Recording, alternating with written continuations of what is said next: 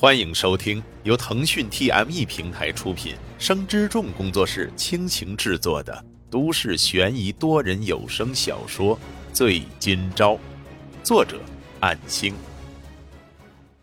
第八章。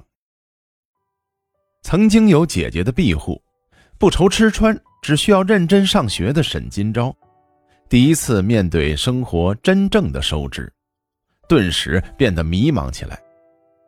为什么会这样？难道以前学到的知识并不会产生决定性的改变吗？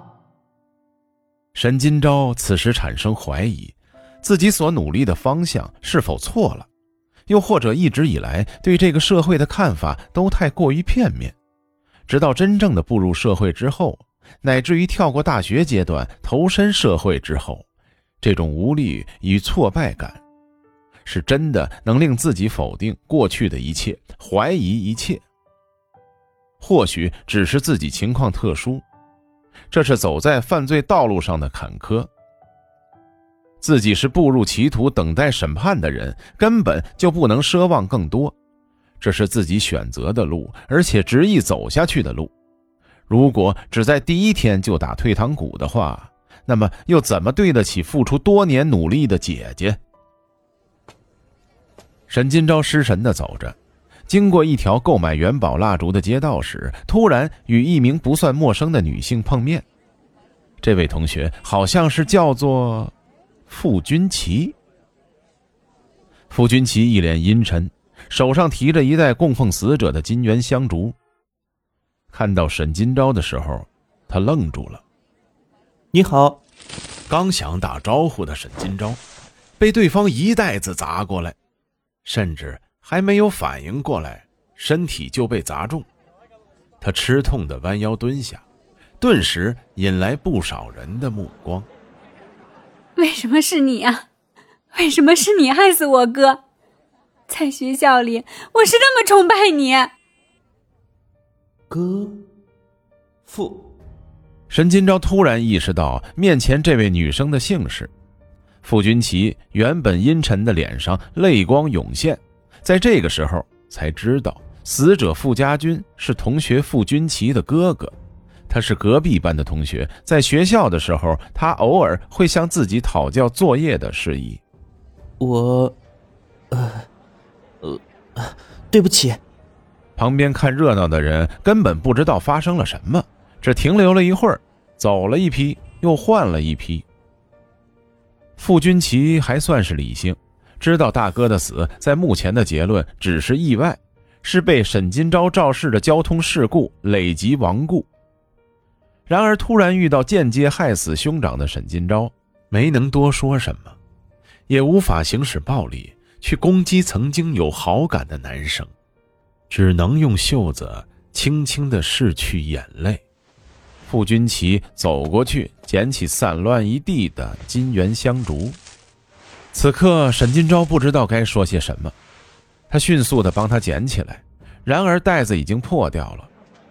围观的人当成是熟人闹矛盾之后散去，两人重回了店家，换了一个袋子之后，傅君奇欲言又止。在巷口店门前行人稀少的死角角落里。沈金钊突然跪地，郑重的低头说道：“对不起。”傅君奇没有说话，他无法原谅，头也不回的转身逃离。他不想见到这个曾经令他无限憧憬的同学。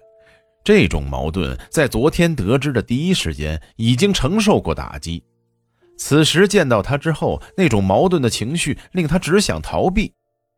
为什么如此软弱？面对害死兄长的仇人，却只能逃避。傅君奇居然连打他、骂他的勇气都没有。直到傅君奇的身影在巷口消失，沈金钊这才慢慢的站起，没有理会周围个别的目光，从另一条路折返而去。他回想起前天晚上车祸发生的瞬间，甚至事发前后的场景还历历在目。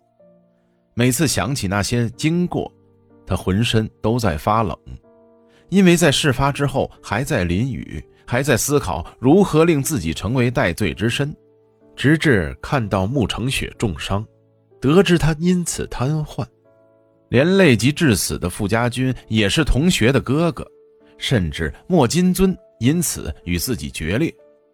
沈金钊本来尝试打工一整天就已经非常的疲惫了，此刻更是心境跌落谷底，恍恍惚惚的回到了家。唐明镜不知何时已经离去。他稍坐了一会儿之后，拿出姐姐的手机，想起昨天晚上振作时的觉悟，强行令自己恢复过来。沈金钊洗澡之后，用姐姐的手机上网调查一下市内附近的钟点工招聘信息。直到身体疲惫到无法保持精神，就这么睡过去了。一连几天，沈金钊都尝试着去做不同的零工，唐明镜这几天都没有出现，似乎产生了一种不真实的感觉。如果不是每天去医院都见到昏迷卧床的姐姐，他甚至都怀疑这次的重大事件是否真实。七月十一号的星期四上午，沈金钊突然被手机铃声惊醒。是唐明镜打来的电话。起身开门之后，唐明镜还没坐下，就把一些需要补全签名的文件放在桌上，示意让沈金钊签署。由于穆家已经将指控资料提交给了检察院，具体还得等进一步调查。关于交通事故的裁定，唐明镜和丹秋生的介入，令许多的内容将有更精确的资料进行裁定。唐明镜将初步推算的结果告诉沈金钊。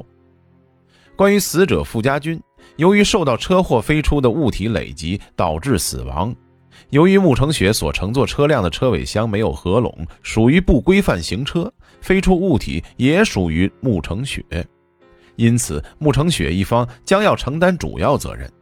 沈金钊是交通事故肇事人，应承担第二权重责任。左车司机应急处理不当。先与穆家车子相撞，对抛出物的击飞连锁反应也要负起第三权重责任，三方都需要共同承担死者傅家军的全额赔偿。关于穆成雪的伤势，由于三车相撞，沈金钊为此次交通事故的肇事人，应负主要责任，左侧车辆也应负次要责任，因此对于穆成雪住院医疗的费用，双方都要承担。而车辆的维修费用由主要肇事人沈金钊一方全责承担。至于穆家提交的蓄意谋杀指控，唐明镜这次却没有详细的进行说明。这些都是初步的估算，具体要落实这件案子，还需要等调查结果落实，然后检察机关提审，最终才会落实各项审判结果。在那之前，沈金钊还算自由，不过期间绝对不能再犯错。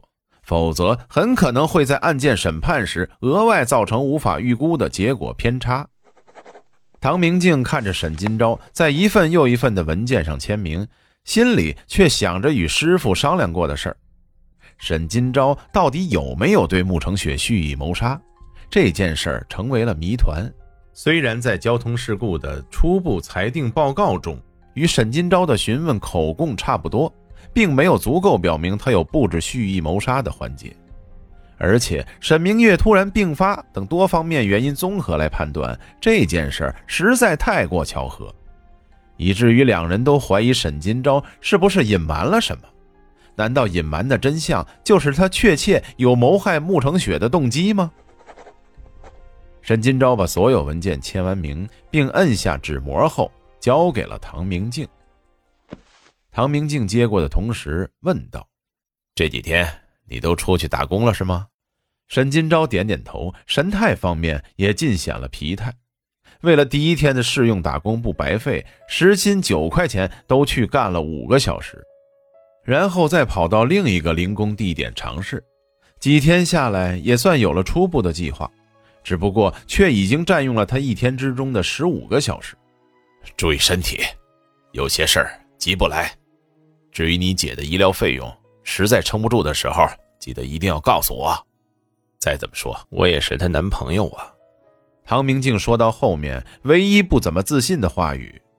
然而沈金钊却因为疲惫而没有细心的分辨出来。唐明镜把东西收好，坐下来，直接说道：“你是不是还有什么心事儿？不介意的话，和我谈谈怎么样？”我六号那天。遇到傅君奇了，你应该知道他的身份。唐明镜立即明白，这个名字正是本案死者傅家军的妹妹。她也是我的同学，就在隔壁的班上。以前她经常来找我讨论作业。本来一个很阳光的女生，那天我见到她，整个人都变得非常阴沉。没有闹出什么事儿吧？你现在，沈金钊摇摇头，那倒没有。他只是随口骂了我几句，然后就没有再理我了。当然，我也不敢奢求他原谅我。关于这方面，我得仔细对你说一下。死者傅家军还有一个弟弟，名叫傅雷。因为他们的父亲病倒住院，所以跟进相关接头的是这个傅雷。我稍微了解过这个人，大学毕业一年多，至今还是无业游民。此次傅家军的意外亡故，让这个人看似非常上心，天天催促，以他父亲需要治病的费用为由，屡屡提出涉案的各方尽快赔偿。你见到他的时候，耐心一些，避免产生口角。免得他以此讹诈你，说你骚扰受害者的家属。明白了，看来我是不是触犯了哪位神明，要我遭这样的罪？什么巧合都让我碰上了。你想太多了，有些事情既然发生了，无法改变的话，只能接受。帮助那些不能完全接受全盘结果的人，也算是我们律师存在的意义之一了。这个世界上更为离奇的案子都有可能发生，甚至比你更惨的人无可计量。你不应该为此消沉。虽然我说这番话好像不痛不痒。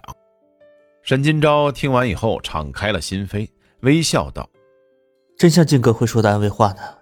不过，如果是我姐的话，她一定不会用这么大的格局开导我的，而是以宠溺和包容。但是能从你这听到不一样的话。”这样的格局，似乎更能鼓励到我。谢谢靖哥。沈金钊说完，就起身去洗漱了，留下若有所思的唐明镜。唐明镜从另一个带来的包里取出了那台超薄的笔记本电脑，七月五号那天在附近的电脑店买的，当时就为了有个上来登门的借口。然而现在却不得不听从师傅的吩咐，需要加大对沈金钊的监视。本章播讲完毕，感谢您的收听。若您喜欢，就请动动手指分享和订阅吧，谢谢。